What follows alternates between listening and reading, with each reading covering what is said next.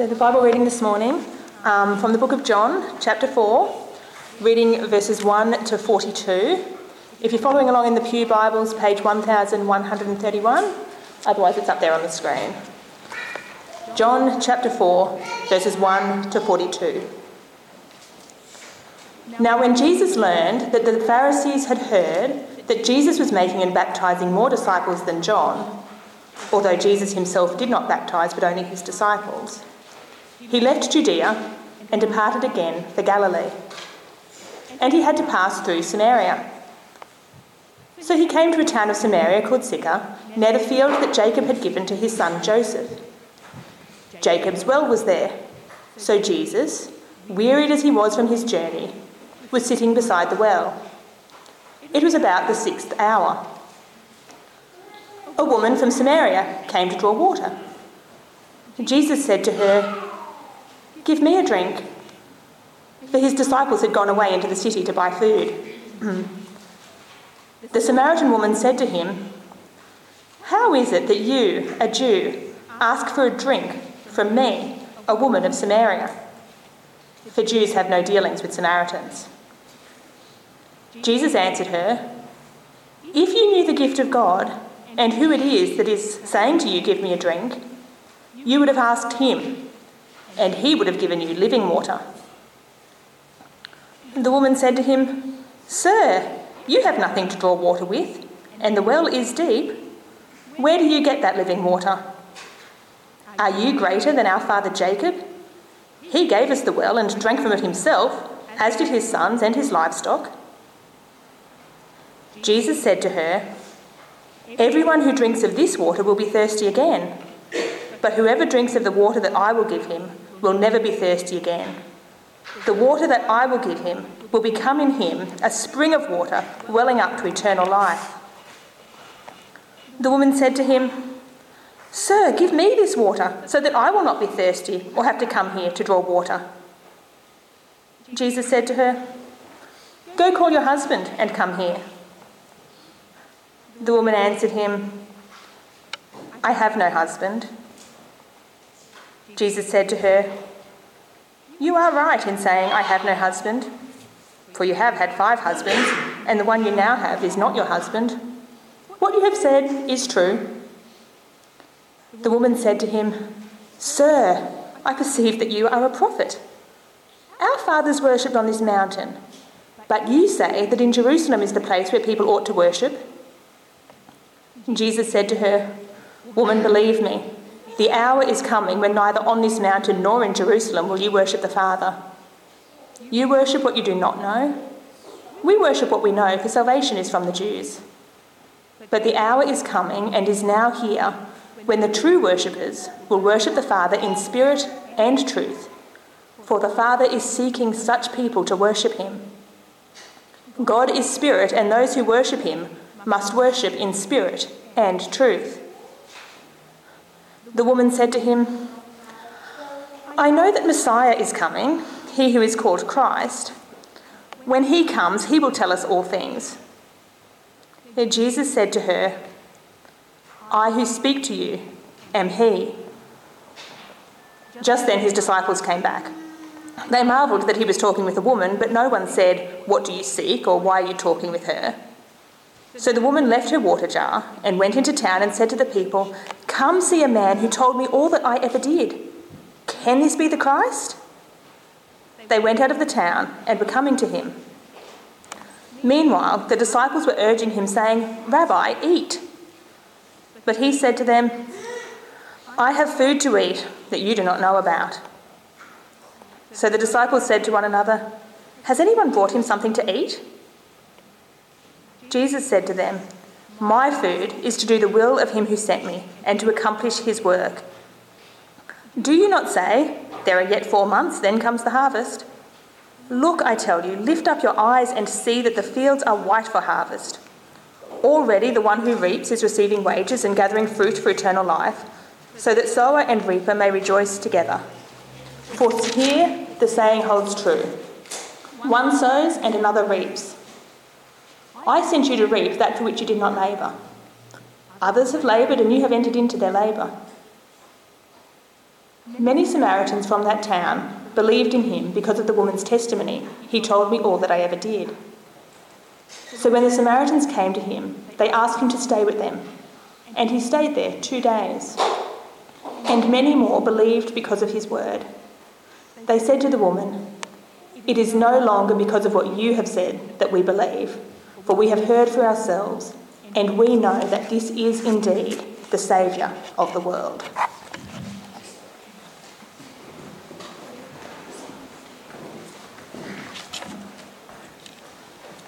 Uh, well, good morning, everyone. Uh, as you heard before, my name's Phil, uh, and in the Darling Downs Presbytery today, we're having a pulpit swap. Uh, uh, Josh is out at Goondiwindi, and I'm here today, and it's a wonderful thing uh, to be a part of this network of churches. Um, let me start by telling you a little bit about uh, today. I'm going to be uh, preaching from the book of John, and at Christ Life, we've been going through the book of John. And the book of John, we're told by John, who is one of Jesus' uh, best friends, he wrote Jesus' biography out. And we're told that he wrote it so that you may believe. So that you may believe in Jesus and find eternal life. And so today we see that only in Jesus do we find real and lasting satisfaction. Jesus is the only one who can quench our thirst. What did we hear before on the kids' talk? Not the thirst of our throats, not the thirst of our bellies, the thirst of our hearts, the thirst of our souls. And the whole way through, uh, as we've been doing this series at Christ Life, we've been looking at believing in Jesus, but also at the false beliefs of the world and comparing them. And the false belief of our world today is that we can find any true and lasting satisfaction outside Jesus. So we're comparing true and lasting satisfaction in Jesus, thirst, quenching the thirst of our souls, and finding any lasting satisfaction outside Jesus. Uh, because uh, today is all about, excuse me, sorry, I just, I'm just a bit thirsty. Mm. Thirst. We all know what that feels like, right? We've all been thirsty, a hot day gardening, something like that. We all get thirsty. But there is a greater thirst our thirst for God. Our hearts were made for God and our hearts are restless till they find their rest in Him. Someone once said, as humans, we should be called Homo thirstius because we have this inbuilt desire for God. This desire that we desperately try to satisfy in all the things of the world, but none of them truly satisfy. Let me uh, illustrate this. Um, back in the Northern Territory, the Northern Territory is a very hot place, I was bushwalking with some of my mates. Uh, it was the middle of the day, and we were out of water in our water bottles. We had nothing left, uh, and we didn't know how far away we were for our destination that night. And so, as we we're walking along, we come to this stagnant stream, and we're kind of faced with this choice. Do we drink from this stagnant stream? And it looked terrible, but also kind of wonderful. It was wet and cool, but also muddy, with a kind of a bit of a smell. What should we do? What would you do? Well, I'll tell you what we did. We were so thirsty, we drank from it, and it was awful. It was bitter and foul, but our thirst just drove us on. Drove us on uh, that we couldn't think of anything more than drinking. But the more we drank, the worse we felt, till we almost felt like vomiting. It was bitter and terrible. But that's what our thirst drives us to do, doesn't it? To do crazy things and our souls thirst for God, and we try to satisfy that in so many things of the world. It drives us to try and satisfy our world, uh, our, our soul, in things that just get bitterer and bitterer and bitterer, uh, like that stagnant water. So, where do you look for satisfaction in this world? Where do you look in perhaps in a better lifestyle? Maybe in the next holiday, oh, we'll go next slide, thanks. Uh, maybe in the next holiday, uh, maybe if only I wasn't so busy. Well, in today's passage, uh, we meet a woman who thirsts, and she's been desperately trying to satisfy her deep longing for God in all the wrong places, and specifically in her relationships with men. We too look to satisfy this inbuilt desire for God in anything but God And then Jesus steps in to satisfy our thirst, to save us from trying to quench our thirst in this world. Let's pray as we begin. Lord, we are thirsty. We thirst for you. We live in a dry and barren land. And as the deer pants for the water, so we long for you. We plunge our hands now into your cool and refreshing word. May we drink from your word today. Refresh us by your word, we pray. Amen. Uh, in today's uh, talk, we're going to have three points uh, that you'll see up there on the screen. Uh, and our first point Jesus gives living water uh, to the spiritually thirsty. Uh, the meeting at the well. So John sets the scene for us in verses 1 to 6. Jesus is a rising star. He's now more famous even than John the Baptist. Uh, but conflict is brewing with the Pharisees. So Jesus heads back to Galilee, but he decides to go through Samaritan land. And this is risky because the Samaritans hated the Jews and the Jews hated the Samaritans. And as he's travelling, he comes to a city and the well outside the city, uh, and it's hot, and he flops down by the well, and we're told it's noon, the hottest time of the day, and he's ner- and he is thirsty. Notice in your Bibles verses 5 and 6. Jacob from the Old Testament gets mentioned twice. Why that detail? It's worth remembering in the book of John, the details really matter. Well, we're often told that it's we're told it's actually the well of Jacob. And the first thing you notice is that wells are often a meeting place for men and women. I mean, Jacob, after all, met Rachel by the well, and his father's servant met his mother by a well. Uh, and not just a well, uh, but th- not, not just this well, but a well. The second thing we notice about this is that the Samaritans, they hated their neighbours, the Jews. Uh, and the Jews hated the Samaritans because originally they were both Jews. But there was a terrible civil war and it split them apart. And now the Jews no longer recognize the Samaritans as God's people. But uh, there was a time when they were one family under God. Would it be so again? Verse 7 the Samaritan woman enters the scene to draw water. And we notice three strange things about this. One, why is she going to the well in the middle of the day? No one goes for water in the middle of the day. That's the hottest part of the day, and that was hard work.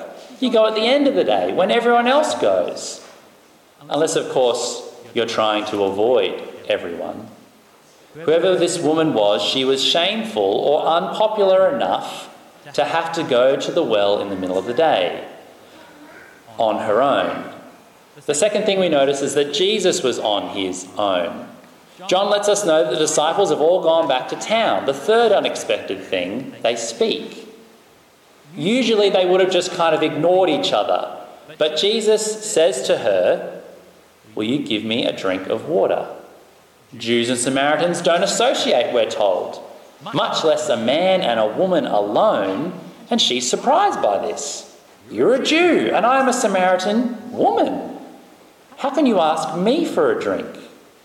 Perhaps she's thinking to herself, Great, this is the last thing I need. Now, some entitled Jewish man wants me to draw water for him. And if she thought that was strange, things were about to get a whole lot stranger. Jesus says to her, If you knew the gift of God, who it is that asks you for a drink, you would have asked him, and he would have given you living water. Yeah, okay, mate, she's probably thinking, uh, the gift of God? Wow. I knew the Jews were arrogant. They thought that their temple was the only temple. But now this bloke, he doesn't just think he's God's gift to women, he thinks he's God's gift to Samaritans as well. The irony, right? As she will soon find out who this guy is.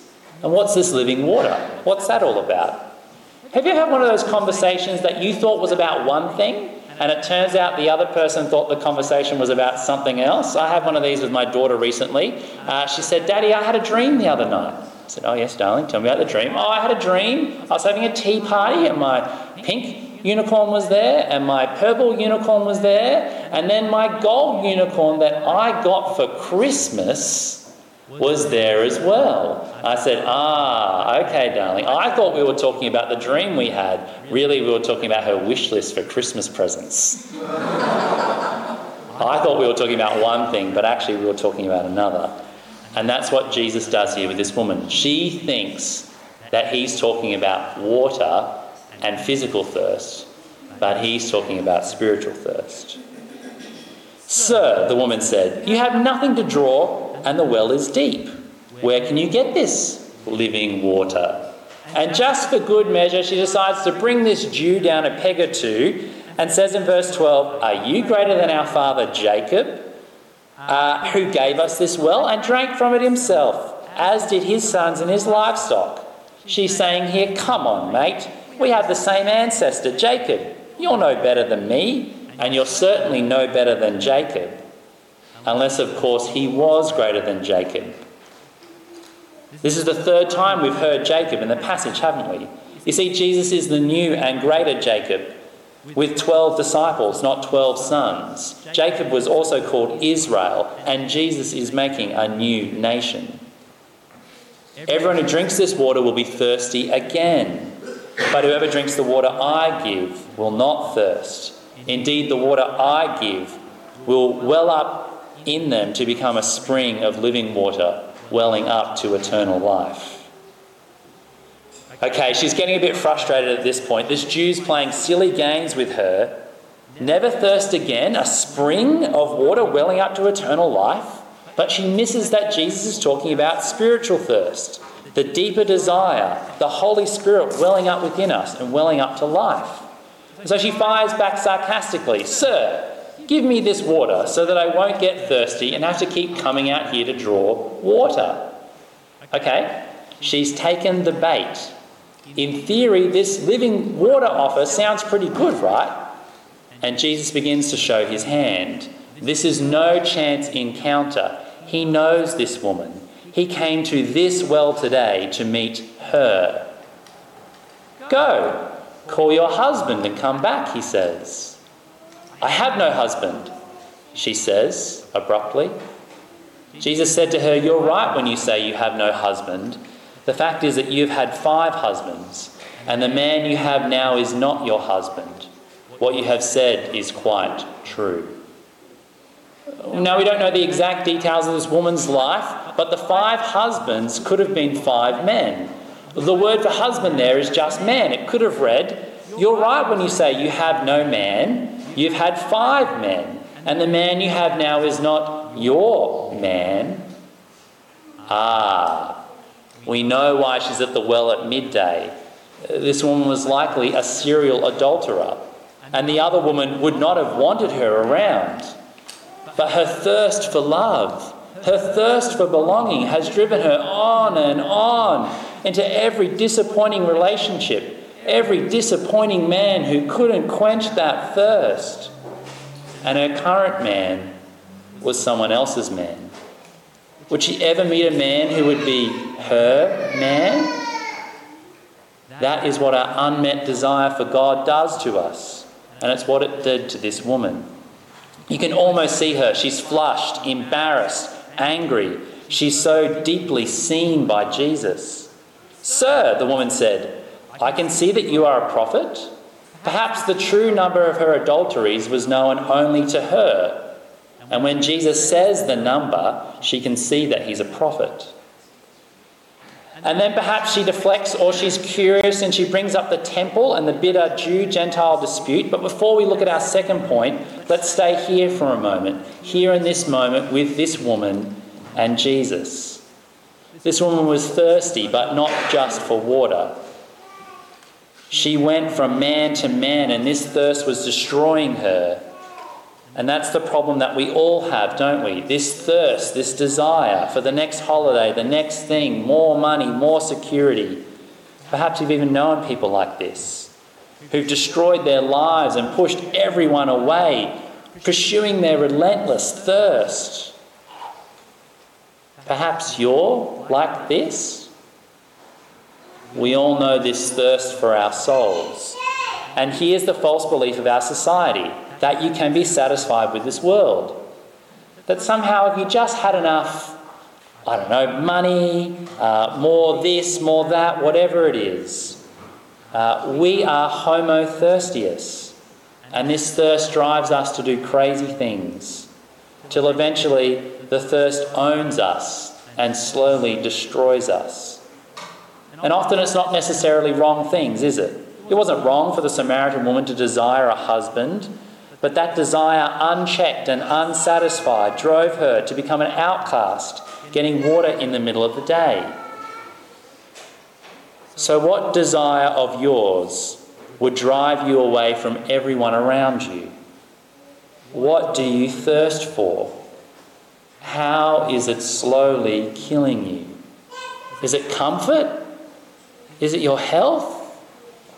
Is it your money? Is it the approval of others? Whatever it is, it'll always have you coming back for more. What you truly long for is God. God made your heart for Himself, and you will thirst till you quench your thirst in Him. Our second point for theological discussion uh, the temple and the Christ. Uh, in this point, we see there's no place or no race that you can't worship God, and all the nations thirst for God. Now, someone might say at this point, okay, that's great for you Christians that you're satisfied in Jesus, but people are all different. Other people in other places, they thirst for other things. But here we see Jesus say, no, it's the whole, it's the need of the whole human race. We all need God. And through Jesus, there is now one temple where all can worship God in spirit and in truth. And because of this good news about Jesus, we must go to the nations of the world. Uh, this is why Christians care so deeply about international mission. And we see in uh, this part of our passage a theological discussion between the Samaritan woman and Jesus about where people should worship. Uh, let's pick up the passage at verse 19. Verse 19. So the woman says, I can see that you are a prophet. Our ancestors worshipped on this mountain, but you Jews claim the place where we must worship is in Jerusalem. Now, the Samaritan's uh, woman's question might seem a little strange to us, but it was deeply important to her. Remember, the Samaritans, they used to be Jews, and they used to be able to worship at the temple in Jerusalem. But now, thanks to that bitter civil war after King Solomon died, the people of God were they were split in two, a bit like North Korea and South Korea. And the Samaritans could no longer go to the temple to worship God. And so the Samaritans they decided to set up their own rival temple, and the Jews didn't like that. It was all well and good for Jesus to say God would satisfy the thirst of her soul, but as a Samaritan woman, she couldn't go down to the temple and worship God both as a Samaritan and as a woman. She would have been barred from going deeper in. But Jesus doesn't get drawn into that fight. He says something surprising. He says this, verse 21 Woman, Jesus replied, Believe me. Believe. Ring, ring, ring, ring, ring. Remember that was the key word, wasn't it? Believing. Whenever you read a key word like that in John, belief, take note because it means you're about to learn something about believing in Jesus. Jesus says, Believe me an hour is coming when you will worship the Father neither on this mountain nor in Jerusalem. You Samaritans worship what you do not know. We worship what we do know. For salvation is from the Jews. Yet a time is coming and is now here when the true worshippers will worship the Father in spirit and in truth. For they are the kind of worshippers the Father seeks. God is spirit, and his worshippers must worship in the spirit and in truth. Jesus ends their fight over which mountain to worship God on by saying a time, uh, literally an hour, will come when all that will change. Hour is another key word in the book of John. Uh, and by hour, he's referring to his death on the cross. Remember, it's at the temple that a sacrifice is made for sin. Uh, and uh, Jesus, just a little bit earlier, he clears out the temple and says, actually, the temple is his body. That's why he says salvation comes from the Jews in verse 22. It's because salvation comes from him. He's come even to save Samaritans. God is bringing his people back together, and it doesn't stop there. Any person, no matter their race or nation, can worship God. Here, Jesus is turning a whole world upside down. You don't have to go up to the temple to worship God. No, God is spirit. He doesn't live in any temple made by human hands. People now worship in spirit and in truth. Jesus is that temple, that meeting place with God. More than that, we see in verse 23 God is now seeking out these worshippers. Before you had to go up to God, but now God comes to the people. Uh, this is why we as Christians care so deeply about global mission. This is why we support uh, missionaries all over the world. Um, it's why people give up their dreams to do their jobs in Australia, to go to other places and tell people God's word. Why? Because the Father is seeking worshippers, even at the ends of the earth. Now, this must have all been very confusing for the Samaritan woman, so she says in verse 25, I know the Messiah called Christ is coming. Uh, when he comes, uh, he'll explain all of this. When God's saving king comes, he'll make sense of all of this. But she spoke better than she knew. Who is she speaking to?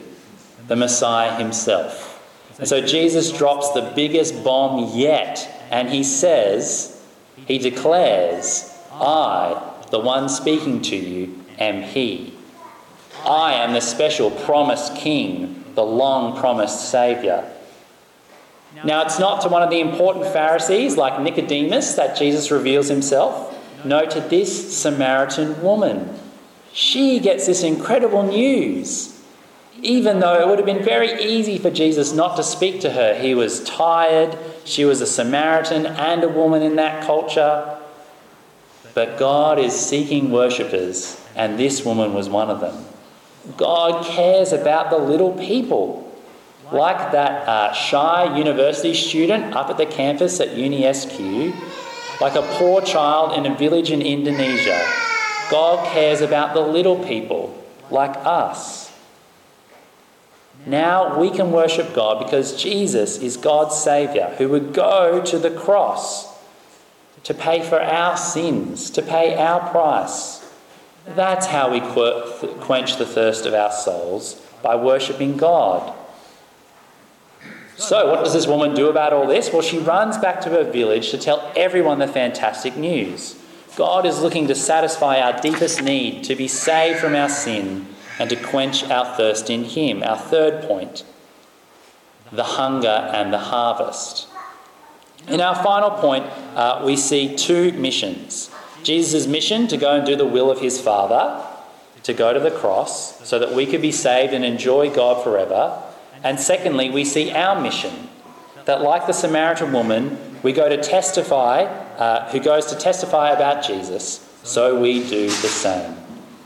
So, where did we leave them? We left Jesus and the Samaritan woman at the well. Jesus has revealed that he's the long awaited Saviour of the world. This is a huge moment. You can kind of imagine her look of surprise. And in verse 27, the disciples kind of bumble back in from town with food.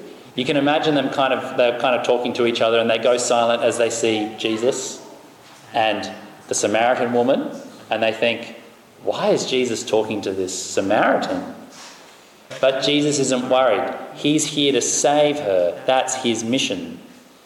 The Samaritan woman is also not worried. She rushes off. Her mission was clear. She was going to tell everyone she knew about this man, the Messiah who knew everything she ever did, including all her sin. How she'd been driven by her thirst into the arms of many men.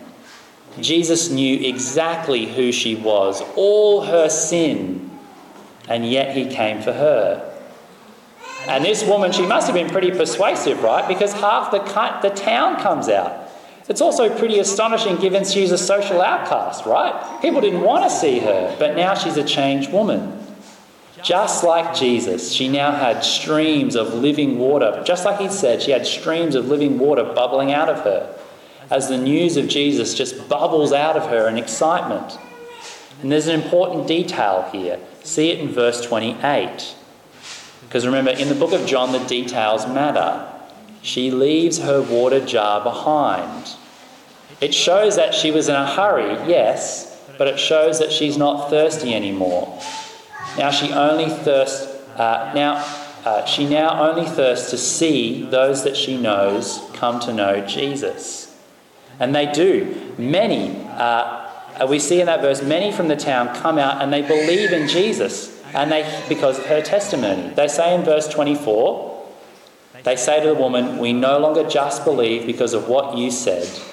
Now we heard for ourselves and we know this man really is the Saviour from uh, the Saviour of the world.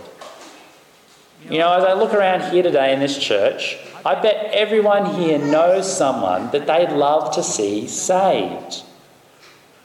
I bet you all know someone who you'd love to hear say those words. I no longer just believe because of what you said, I've seen Jesus for myself.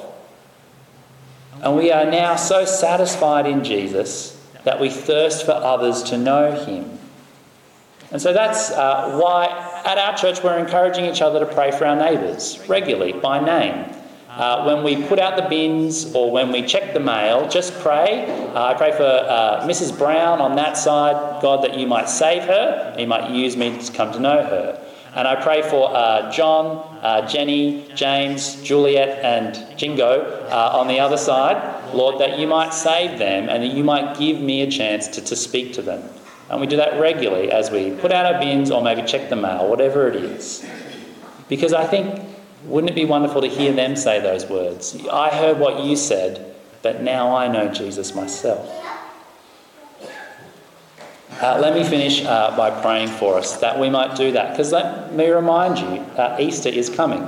Uh, I read a survey recently uh, where they asked some non uh, asked a group of non Christians um, if a close relative or a family or a friend asked you to come to church at Easter. Four out of ten said they would go. These are just random people in the study, and four out of ten people said, if someone invited me, I would go. Isn't that amazing, isn't it? Uh, so let me encourage you Easter is coming, and many people we know are trying to quench the thirst of their souls in so many things, and none of them satisfy like Jesus. Let's pray. Father, we thank you for the Lord Jesus. We thank you that in him you have made a way for us to worship you in spirit and in truth. And we thank you, Lord, that now we can quench the thirst of our souls to know uh, and love you. Thank you for quenching that thirst for us today. Father, we pray for those that we know and love, our neighbours, our friends, our family that don't know Jesus, that are being driven on by their crazed thirst into anything that's not you, and that taste gets bitterer and bitterer for them. Lord, we pray that you would save them, that you make us brave to hold out life to them like this Samaritan woman. And Father, we long to hear them say those words that they now know you and are satisfied in you as you deserve, our glorious and wondrous God.